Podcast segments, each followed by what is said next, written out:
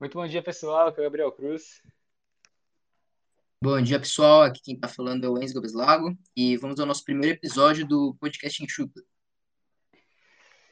Então, gente, para começar, com o rápido desenvolvimento da tecnologia e a importância dos dados nas estruturas das empresas, nasce uma necessidade de atualização numa velocidade muito superior se comparadas às companhias de antigamente. A burocracia tradicional passou a ser um empecilho para o desenvolvimento das corporações, visto que seguir esse modelo passou a enrijecer várias etapas internas que poderiam ser mais ágeis. A partir das demandas de velocidade, nasce o conceito da startup enxuta, que tem como principal objetivo desenvolver modelos de negócios que possam se atualizar de acordo com as necessidades dos clientes de forma rápida, barata e objetiva. E esse vai ser nosso papo de hoje. Aí tocou o Black Eyed Peas, espera. Toca o Black Eyed.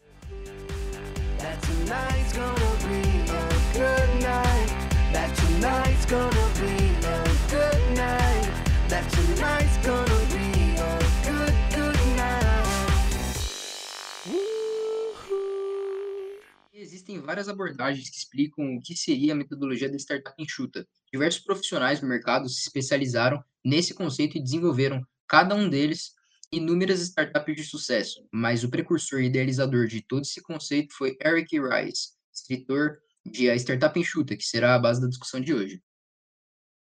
Para a gente começar a discutir isso, nós precisamos ver onde surgiu o termo startup enxuta. Segundo o próprio Rice, a ideia é oriunda da manufatura enxuta, que foi a tese desenvolvida por Kishiro Toyoda para o sistema Toyota de produção. Quando Kishiro fundou a Toyota Motors, ele queria algo diferente de todo o mercado, pois sua visão mostrou que o então atual modelo fabril de carros não seria o mais eficiente possível, o que o levou a desenvolver uma metodologia própria, transformando a Toyota a maior produtora de carros do mundo. Bom, Antes de entrarmos diretamente no livro, a gente precisa entender o modelo atrás de tudo, que é a manufatura enxuta. Ela foi criada com base no STP, que é o Sistema Toyota de Produção, e foi uma filosofia criada no pós-guerra pelo engenheiro da Toyota, Taishi Ono, que tinha como principal objetivo eliminar desperdícios para poder competir com as grandes empresas norte-americanas, que tinham se desenvolvido muito durante a guerra.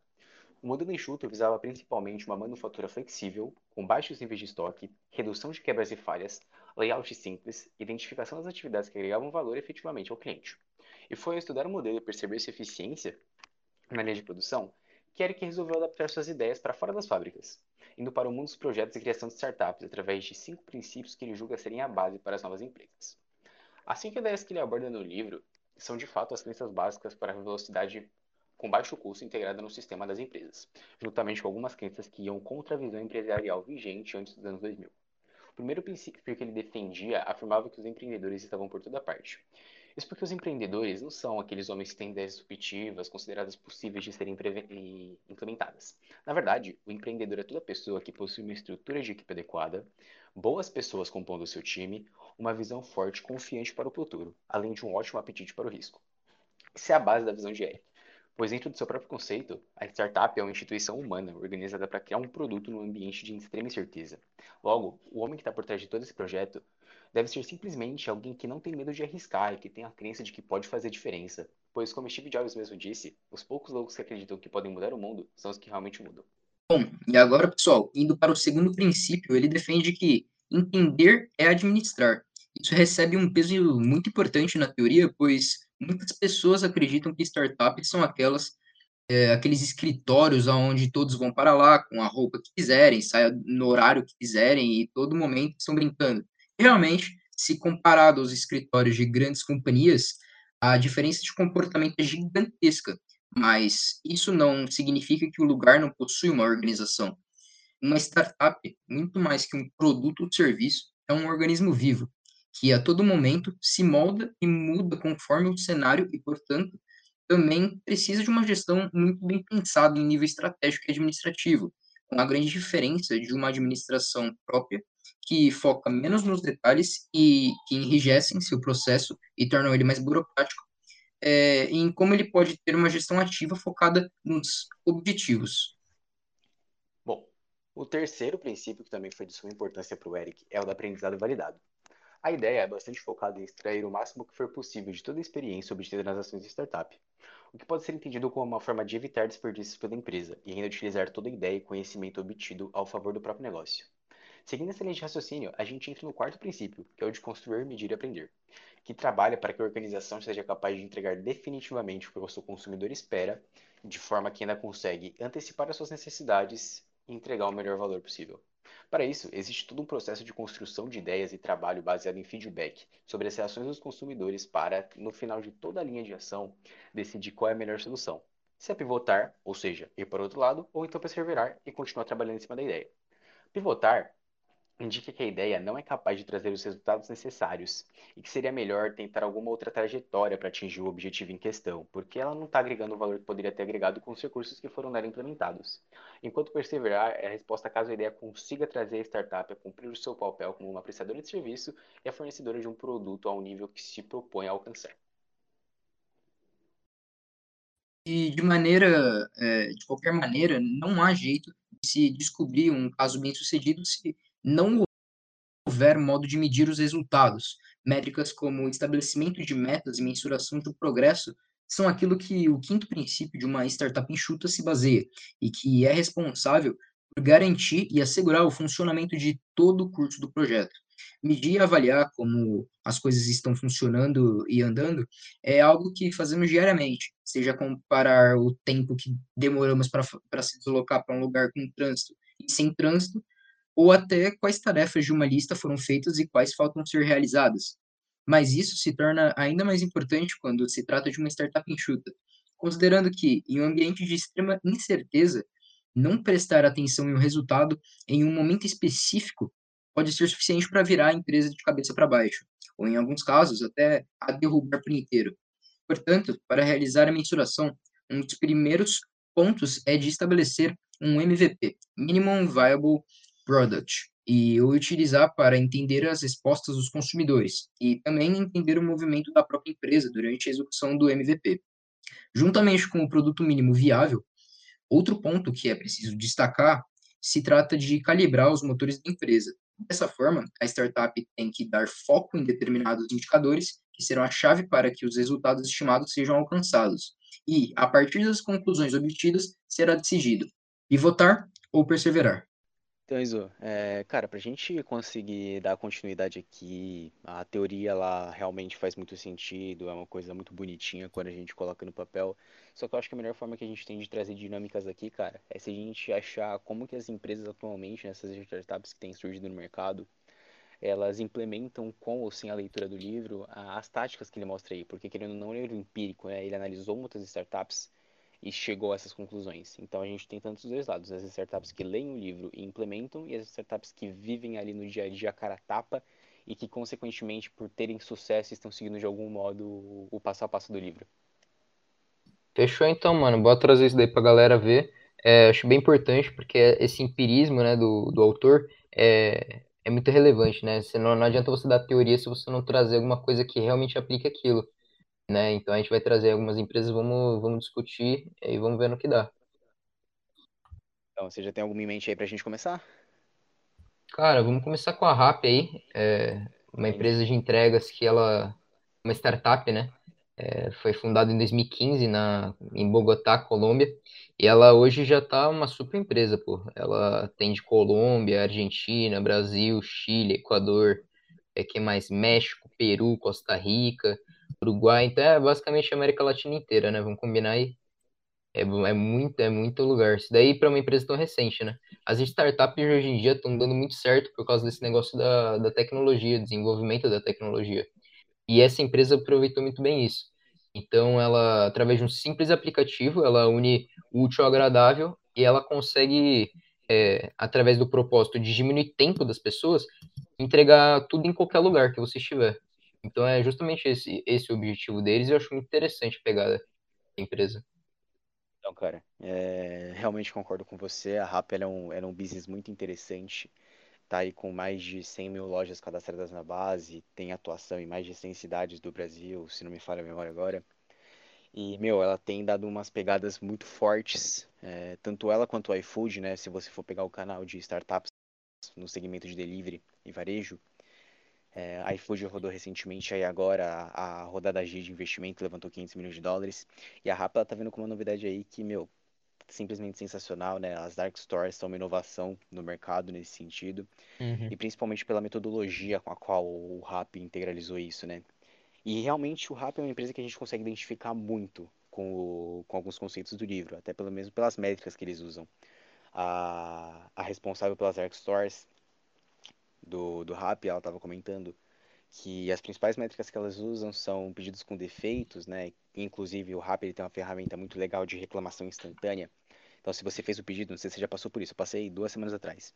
Você faz seu pedido e se não chegar, ou então se o entregador constar que chegou e não chegar, você automaticamente vai no seu pedido e fala, olha, não recebi. Aí o RAP vai falar, ó, a gente te torna em 30 dias, ou então a gente dá crédito RAP para você na hora. E se você fizer isso, se você clicar na opção crédito RAP, é, você vai receber o seu dinheiro de volta em crédito do aplicativo. E uma coisa muito interessante aí é que isso conta para a taxa de cancelamento deles, só que ao mesmo tempo isso te prende no aplicativo, porque a conversão não é de um para um. Ou então, é, se você gasta, por exemplo, seu pedido, é, a compra mais o frete deu 30 reais, se você precisa cancelar, ele te devolve só em crédito de compra. Então aí você vai ter que gastar 30 reais de novo e pagar mais frete. Então você vai meio que acumulando isso. O Rappi consegue prender os clientes dessa forma. Caraca, genial. Ela cria meio que um, um loop, né? Você, você se mantém na empresa. Genial, genial. Cara, para manter o cliente lá até ele esgotar o crédito de novo. E aí você vai obtendo Uhum. cada vez mais informação, né? Tudo são métricas de contabilidade para inovação, se a gente pensar nesse sentido, né? É, pedidos sem estoque, cancelamento. E o modelo da Dark Store foi fundamentalmente diferente, principalmente porque eles estão usando uma tecnologia de uma outra startup, que eles fizeram aquisição no meio do ano passado, que é a Avocado. E os produtos que eles estão colocando aí são principalmente produtos de conveniência e produtos premium, que eles se basearam é, no que os consumidores procuravam e não achavam por ter mais dificuldade. Então você tá aqui na, na sua casa, né, que nem eu tô na praia agora, é, não é todo lugar que eu vou achar um presunto cerrado ou então um queijo brie para uma receita que eu queira fazer. As dark stores, elas são estrategicamente pensadas para ficar nos lugares e suprir as necessidades desses clientes, na qual o varejo tradicional da região deles não supre. E ele vai trabalhando muito no esquema de free premium, né? Você tem o Rapturbo agora, que está se propondo a fazer as entregas em 10 minutos. E o intuito da- das Dark Stores agora são ser os pontos de escoamento dos produtos para, por exemplo, você tá comendo e você vira e fala, cara, eu quero uma sobremesa. Você entra no Rap e pede a sobremesa chega antes mesmo de você terminar. Cara, genial. Isso daí para o atendimento para o cliente é essencial, porque, assim, nos dias atuais, o que a gente menos tem é tempo para fazer qualquer coisa. Então, a empresa que otimiza isso para você e entrega o produto em, nesse, nesse método aí que você acabou de falar, cara, é, é essencial. E, e, assim, com certeza ela vai ser priorizada na hora de fazer qualquer pedido, justamente por causa desse negócio do tempo. E é, outra pegada da hora dela é esse negócio do comércio online, né? Que ela tá, meu, se aproveitou demais disso e, e foi super inteligente. Principalmente agora na pandemia, que a galera tá comprando muito mais no e-commerce, né? Deu um boom nesse setor.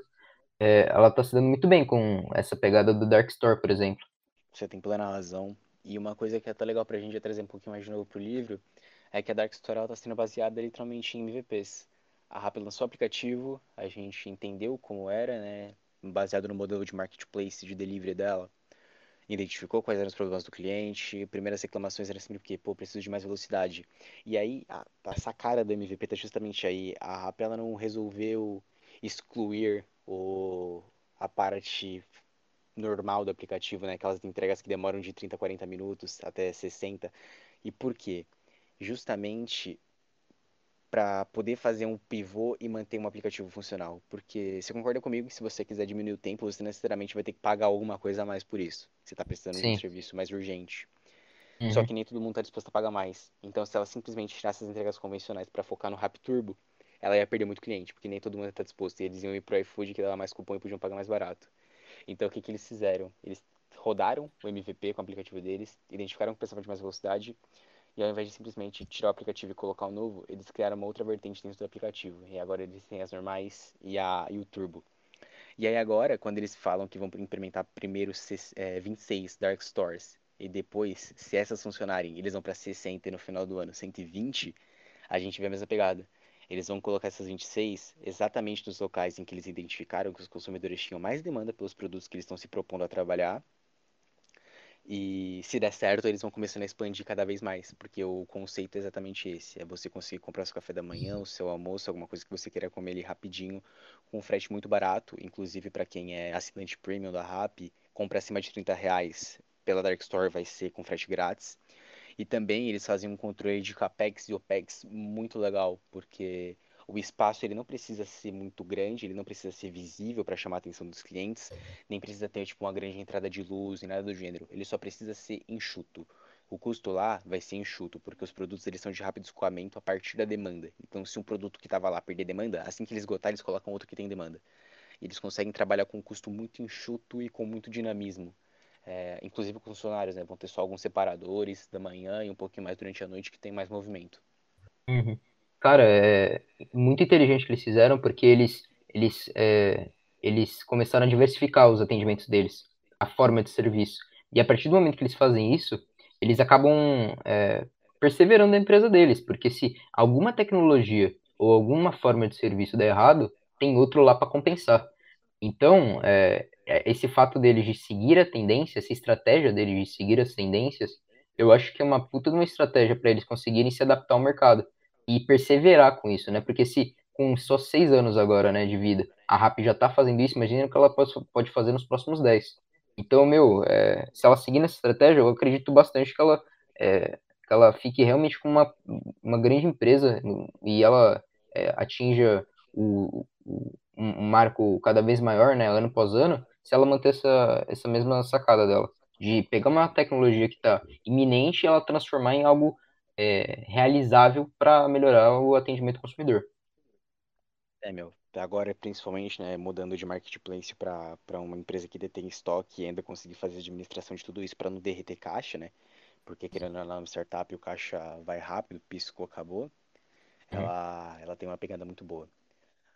E também outra coisa agora, né, pra gente já conseguir puxando um pouquinho mais, ela fechou uma parceria com a Lynx, que é uma empresa de software para varejo. Então ela está integrando, a Lynx está integrando o sistema de rap agora para fazer meio que um omnichannel muito completo para os softwares dela. Então são algumas parcerias que vão com certeza impulsionar muito o crescimento do rap.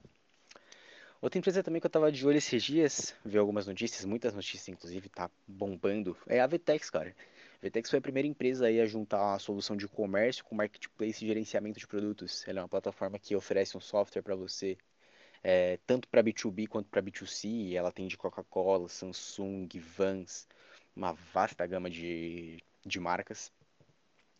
E também oferece o canal de próprio marketplace e gerenciamento de pedidos. Recentemente ela fechou uma parceria aí com a, com a Enjoei, que abriu capital esse mês ainda, fazendo o brechó online que ele literalmente pegou as operações do Enjoei e fez uma relação de mutualismo empresarial.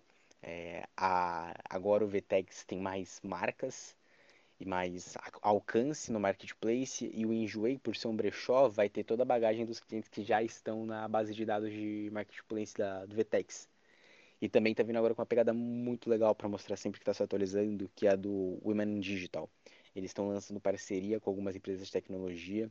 É, como a própria desenvolvedora do, do projeto disse, é um projeto de mulheres para mulheres. Você pega a, o público feminino que está se formando na faculdade, ou então que faz um ano que terminou o curso, aplica um, um bootcamp neles durante seis meses, e assim que as mulheres terminam esse certificado, é, elas, tá, elas recebem o documento e automaticamente já vão estar tá concorrendo às vagas de emprego nas empresas que estão participando.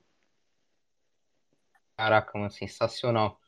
Oi, é, sobre isso é bem, é, eu acho que é, é ainda mais relevante agora, né, com a pandemia, ela ela está ajudando muitas empresas que estão tentando procurar ali o meio do delivery, é, o, o e-commerce, né? Porque, meu, é, você tem que entender que se você tem o controle de seus números, você controla o seu dinheiro. E controlando o dinheiro, você controla a sua empresa da melhor forma possível. E, e eu acho que, assim, quanto melhor ele conseguir integralizar todo o sistema de desde o momento que você produz até o momento que você é, que o cliente compra e depois você envia e chega na casa dele, cara, isso daí já é sensacional. Porque o, o, o dono tem a percepção e ele tem a informação de que o produto saiu daqui e chegou, em, e chegou com todos os requisitos né, é, padrão da, da empresa. Isso daí, para mim, é, é, é, mais do que necessário. Eles estão ali como via de solução para muitos empreendedores, com certeza. Eu já cheguei a usar, inclusive, o Vtex e eles viram e mexem, me mandam uma e-mail perguntando sobre é, a minha opinião sobre a, a, plataforma, pedindo algumas dicas. E, cara, isso daí é sensacional, porque ela, ela, ela permite que o consumidor fale e dê feedback para a empresa. E aí você com certeza vai conseguir entender o, a, a forma com que o cliente ele, ele, ele, vê, ele vê a VTEX. Né? Eu acho que sem esse retorno você não tem como melhorar suas operações. É por isso que, o, que a VTEX eu acho um, é um case muito legal para a gente pegar. É, cara, eu concordo plenamente com você. Inclusive, esse negócio de opinião para VTEX é totalmente aprendizagem validada, né? Você está rodando uhum. seu produto a todo momento e você está recebendo feedback dos seus clientes e você consegue mensurar isso, né? Eles conseguem mensurar isso por opiniões quando eles mandam esses e-mails para quem está trabalhando com a plataforma. Inclusive, um diferencial deles que eu acho que é, é uma forma de você melhorar sempre o seu negócio é conseguir medir a métrica de eficiência do, do da vertical de, de gerenciamento de pedidos através do OTIF, né? O on time full das empresas que você está prestando serviço. É, a taxa de assertividade, de conversão e retenção de clientes pelo marketplace a, o Vetex ele tem essa, esse diferencial em forma de validar o produto dele através das próprias métricas das empresas que trabalham com eles. E eles também trabalham com, de um jeito com MVPs muito legais, é, justamente por trabalhar com o gerenciamento de pedidos.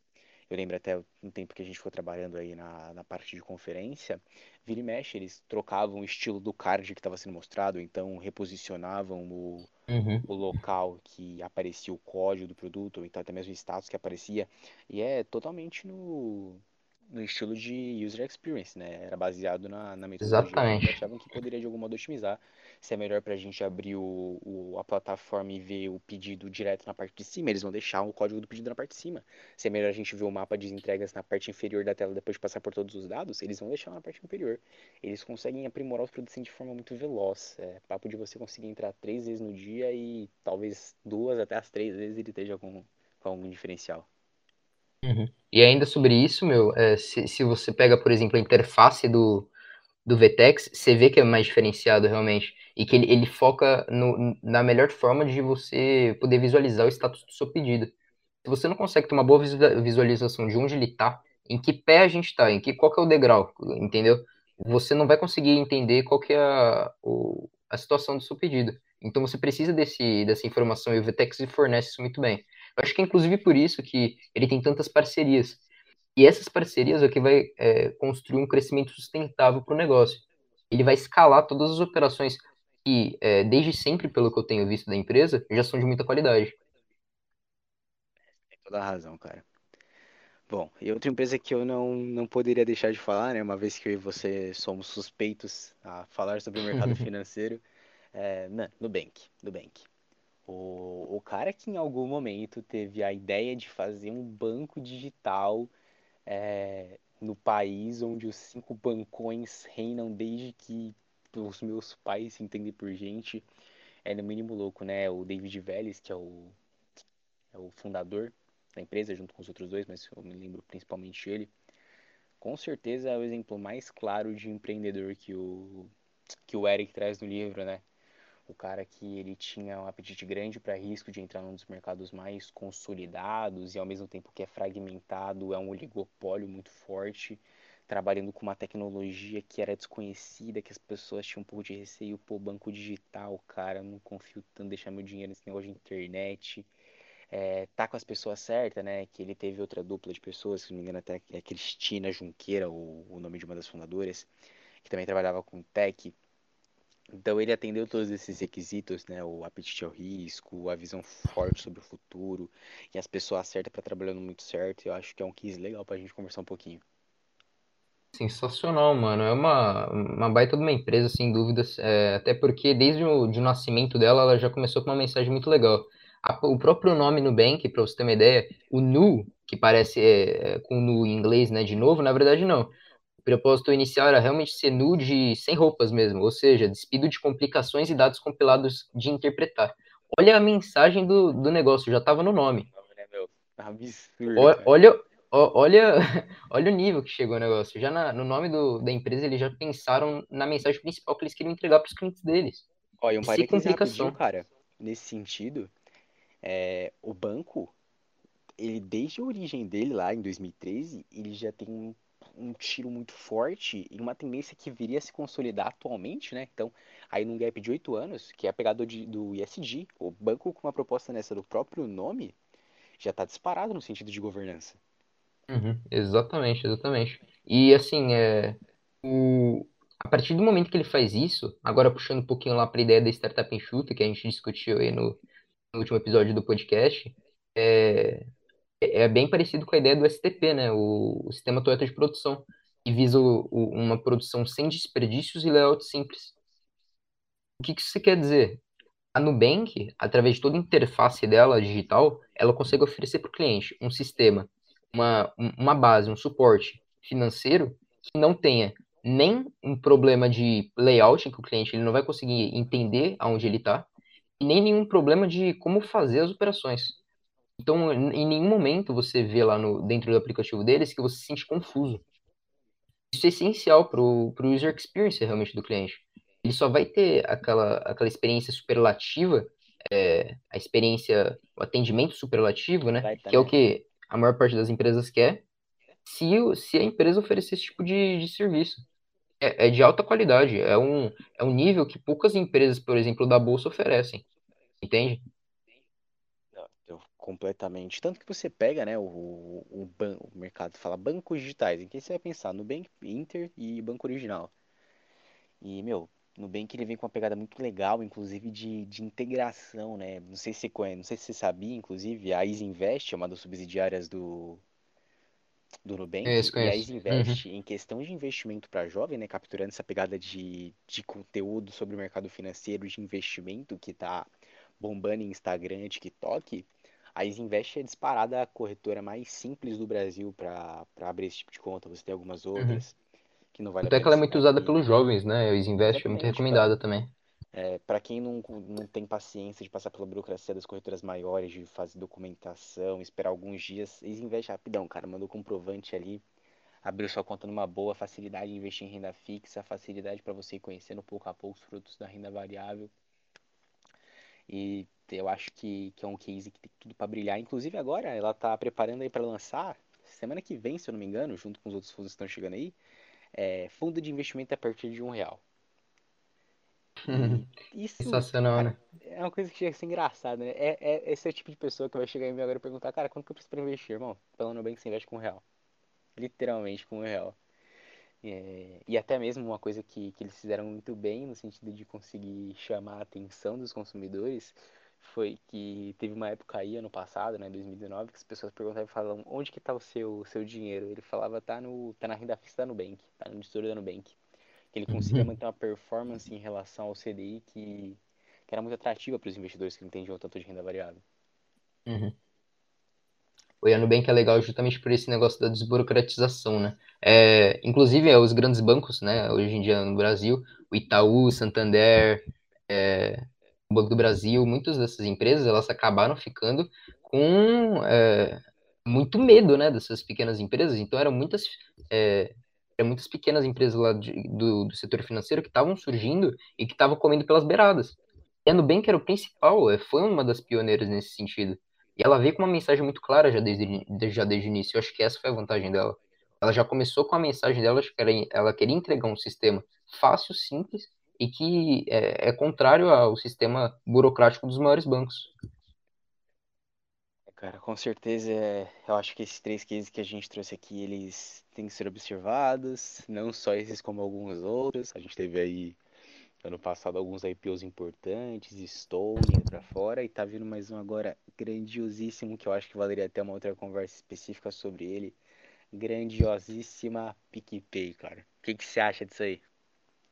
Cara, PicPay é, é, é, vai bem na pegada da a, a onda né, da, da Nubank, mas é, é sensacional. A, a PicPay, ela, ela já também já começou com essa ideia de, do banco, é, do suporte digital é, financeiro né, para os clientes, e hoje ela já está em quase todo o Brasil. Cara, a PicPay, eu acho que é um, é um case que é tão único que a gente precisa de mais atenção. Você pega uma empresa que foi focada em digital wallet, né, carteira digital, que hoje ela tem um cartão de crédito próprio, sendo uma carteira digital vinculada ao banco original, ela consegue te conceder crédito. Ela tá em literalmente todo lugar. Cara, sem brincadeira, PicPay tá no cliente que a gente visita, no mercado que a gente compra e até na cadeira da igreja para você fazer doação. Exatamente. Não tem como sair na rua e não ver um vendedor PicPay, pô. Cara, são 50 milhões de clientes. E se você pega os estudos deles pro final do ano, mantém a pegada de crescimento, a gente tá falando de 84,2 milhões de clientes. Isso é quase 40% da população brasileira. Preparar um IPO desse para ir pra Nasdaq, cara, a gente tá falando aí de 308 milhões de reais em receita, que estão finalizando aí o ano de 2020 com 800 milhões em prejuízo só que pega tudo que eles fizeram, a, a imagem que está construindo. Hoje, seguramente, os caras vão em qualquer lugar aqui das grandes, dos grandes polos econômicos e perguntam se tu usa PicPay, o cara vai falar que usa. Se Uhum. passa VA, passa PicPay. Então, eu acho que é um, é um case que a gente poderia estar com mais calma, né? Por ainda ter um pouco menos de informação, a gente pegar e dedicar um tempinho especial só para ele. Concordo, mano. Então, é, eu acho que aqui a gente conseguiu trazer um pouquinho do, do que, que o Eric quis dizer no livro, né? Através desses cases de sucesso, podemos assim chamar, de startups que, com ou sem o embasamento teórico do livro, estão conseguindo traçar bem as coisas, é, manter suas pegadas estratégicas e apresentar um crescimento no mercado que tem pleno potencial para virar as grandes blue chips daqui a alguns bons anos. Exatamente. a acrescentar aí? Cara, eu acho que no máximo é uma conclusão, né? É, legal é ver como que a, a desorganização e a instabilidade em uma determinada região podem ser é, muito férteis para essas empresas, né? Eles percebem lá a necessidade, já vão lá, corre atrás e, e a necessidade. Então, todos os cases que a gente viu, é a Rappi, é Vtex, é PicPay, é Nubank, todos esses, eles viram uma necessidade, foram lá, correram atrás e resolveram. Então, eu acho que o mundo é dessas empresas agora, né? E indo mais fundo, eu acho que quanto mais tech e simples ela for, melhor vai ser, já que é, o mundo está cada vez mais conectado. Acho que essas empresas vão ser o futuro, literalmente, do Brasil. E é, se depender delas, o Brasil está muito bem é, encaminhado. É, mano. Como a frase que a gente tem escutado muito ultimamente, tecnologia move o mundo, né? Uhum, com Então, certeza. acho que por hoje é isso, cara. Conseguimos trazer bem os cases, explorar bem. Espero que tenha ficado legal pro pessoal que tá ouvindo. E eu Fechou. acho que por hoje é isso. Fechou então? Fechou então, mano. Valeu. aí, gente. Obrigado pela atenção. Fiquem esperando aí pelo próximo.